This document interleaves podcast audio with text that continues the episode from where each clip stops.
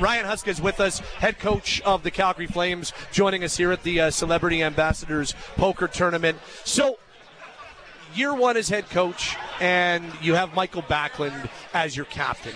Tell us about having Mikael as the captain as you take over as head coach in year one as well. Well, that's a that's a good question, and I guess the way that I'll answer that one, when I came up as an assistant coach, Mark Giordano was the main guy around here, and he was the leader of the back end. And when you're coming in as a guy without NHL experience, um, as a coach, it can be a challenge to get the guys on the same page. Um, and with Gio at that time, he was right on board from day one, and he made my job as an assistant coach working with them very easy because he really helped with the buy-in. And you fast forward to a few years down the road, Mikael's very much the same.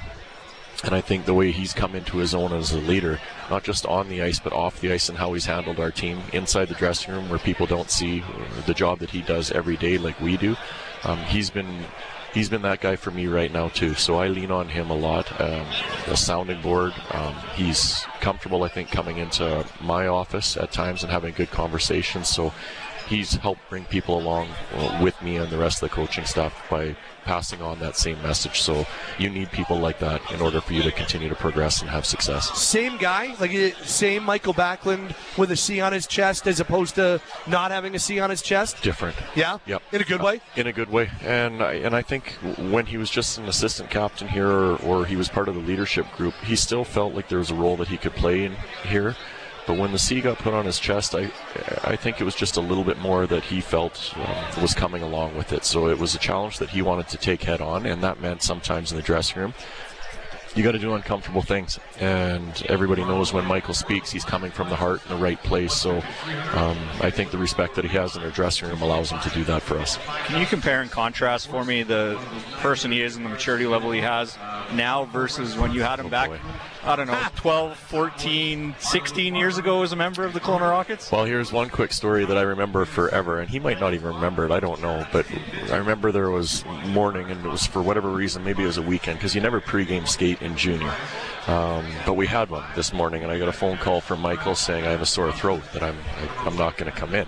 And I said, no, no, you, in here you come in, and we have our trainers have a look at you. Um, anyways, he showed up, came in, played that night, and his mom happened to be in town as well. So I saw her after the game at the post game show that we have to do, and she said back in Sweden they don't come in and they don't play. So that was a learning experience for him along the way. But it just uh, for a young guy coming over to play, everything is different, and I think the way he fit in with our team, um, the, the guys welcomed him in, but the personality that he has allowed him to fit in really well with our group. So um, you just see them grow and mature over the years. Now he's a parent, and you see um, what a what a great young man and a great family guy that this guy really has turned himself into. Just generally speaking, what's the coach captain collaboration process like when you need to get a message sent to that room? What role would the captain play, or how does that all come together? Um, sometimes it's me going to him. Other times it's him coming to me. So he'll see a few things around the room, or he'll see something and have an idea. He'll he's comfortable coming in and talking about it. Doesn't mean that we're going to agree on it.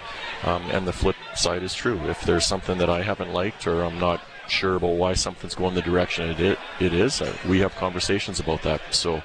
Um, I, I really think you need that because as soon as we leave that dressing room, if you don't have that same voice in there that's pushing the same message, then you're in trouble. Yep. And because we have such a great guy wearing that captaincy for us, um, I think our room is, is continuing to get stronger every day. We're chatting with Ryan Huska, Calgary Flames head coach. Uh, doesn't see me enough every home, every home game. Uh, but uh, it's it's good to have you in this environment and, and from the celebrity poker tur- poker tournament.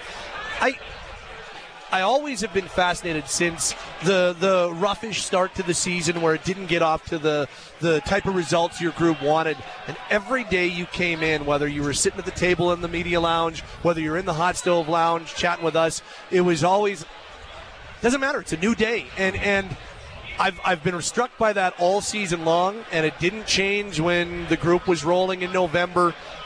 Was that was that one of the things that you set out to do right from the get go when you were hired during the summertime? Like, was that one of the central parts of how you were going to go about your business? Yeah, it, it, it was part of my message that I wanted to have an environment where the guys knew that, hey, it's not going to be perfect every night. So when it's not, you turn the page and you come in tomorrow to make sure that day is your best day. And um, the way our guys have kind of embraced that, I, you know, I'm, I'm proud of that for sure. Um, it's not an easy league, and nothing is ever um, going to 100% go your way where everything's going in a straight line in the direction you want it to go. To. And if you worry too much about things that happened in the past or what's going to come on down the road, you lose the the ability to focus in the moment. And and it's something that our team has to work on still uh, a lot. And I think that's why you see a lot of the ups and downs in our team and the winning streaks or the stretches in games where we've been really good, and then stretches where we're we're just not quite the same that consistency is something that we have to fight for on a daily basis, and part Yeah. of that is mindset that you, you shift gears as quick as you can when it's not going your way, and when it is going your way, you don't read the press clippings and buy into that hype. It's making sure what you're doing right in front of you is the most important thing. So it's some a message that we're going to keep pushing. The, the other thing that was really interesting going back to when you were hired, one of the things that you talked about was the message was going to be consistent, the delivery was going to be consistent. How have you found that? Is is that has that been I don't want to say easy, but has that been a challenge or or has that gone the way that you wanted it to? Oh, I, th- I think it's a challenge every day you're going in because you're faced with different different challenges, if if you will. So, as much as you want to have. Uh, you know, a vision as to where you want your day to go. It, it changes every day. It's no different for you guys with what you do, um, and you have to be able to roll and shift and adjust with whatever is coming your way. So, um, it most definitely hasn't been straightforward, and there's been some ups and downs. But I think part of those ups and downs has allowed us to be who we are right now. So without that tough start to the year, you probably don't see Zary or Pospisil, two guys that have turned themselves into really good NHL players and, and people that are going to be very important for our team moving forward. So you take those licks. Uh, unfortunately, you never want to do that at the beginning of the year, but because of that, we've got a lot of younger guys that are floating around our room right now, and they're having serious impact on our team. Has it been? Uh, have they infused the type of energy we think they have? Like we're we're only in there for a snapshot. You're in there at all times. Like, has it been the infusion of energy that that we kind of perceive it as on the outside? Yeah, I mean it's not every day. I mean, but they're different. When you have a younger guy that's just still he's cutting his teeth and he's trying to find his way. Everything is new and everything is fresh. So when you have that, um, there's a little different feel about how you show up at the rink compared to a guy that when it's February and he's got 800 games in the NHL.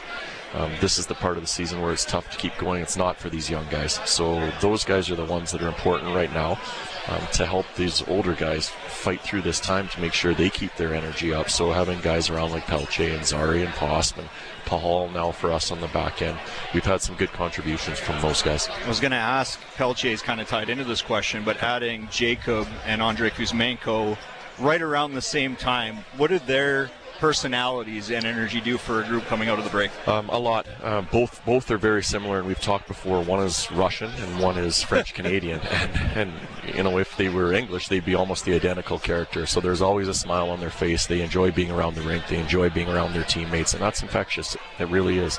Um, and people like that help when you're going through tough times because they are. Don't worry about yesterday. Don't worry about the next day. Let's have a great day today, and and other people feed off that for Have, sure. have you caught them in a one-on-one conversation? Because I can't imagine what that would be like. I haven't. No, I mean, unfortunately, Pelch has been out of our lineup for a, for a few games now, and hopefully we'll get him back here in, in short order. But um, he's been on a little different schedule over the last little while as the rest Yeah. of our guys. Um, just a few more for you.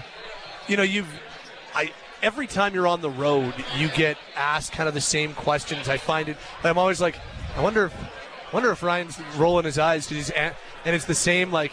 How are you dealing with the distractions? And you've got this guy like, and and it's always this like you've been dealing with it from the very beginning, like from day one. The the questions have been asked about player A, player B, player C, or whatever from that that first day at the golf tournament. I, I remember, and it's been pretty steady. Um, I'm not saying it's easy, but like it, it's something that the group, you, players, everybody, pretty conditioned to at this point. Hey, Well, there's been so much all year. I mean, really, like you said it, Pat. I mean, from the day one, we had the six unrestricted free agents, and that's all everybody wanted to talk about. And then it just seemed like there was one thing after another. So, eh, you know, they're professionals, um, and after a while, they learn how to handle and deal with it. And part of the beauty of being in a Canadian market is you get it every day.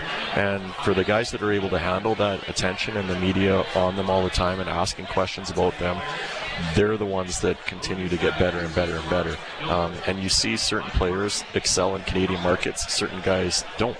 Um, and the ones that do excel are the ones that are typically strong about it and they have the mental mindset that they can move on from um, challenges and, and any issues that may be going on around them that they're dealing with on a daily basis here Yeah. where maybe in Carolina they're not dealing with the same thing so um, it's an interesting dynamic. It really is when you're when you're an NHL player in a, a hockey crazy city like this one um, everybody knows them when they go out um, and, and they have an obligation responsibility to be great people like they are here today and to come and play hard for this team because they get supported really well. And that's that's a really important thing that we try to get across to them all the time. Like you, you owe these guys good efforts every night when you step onto the ice. So it's something we'll continue to push. Last question for you.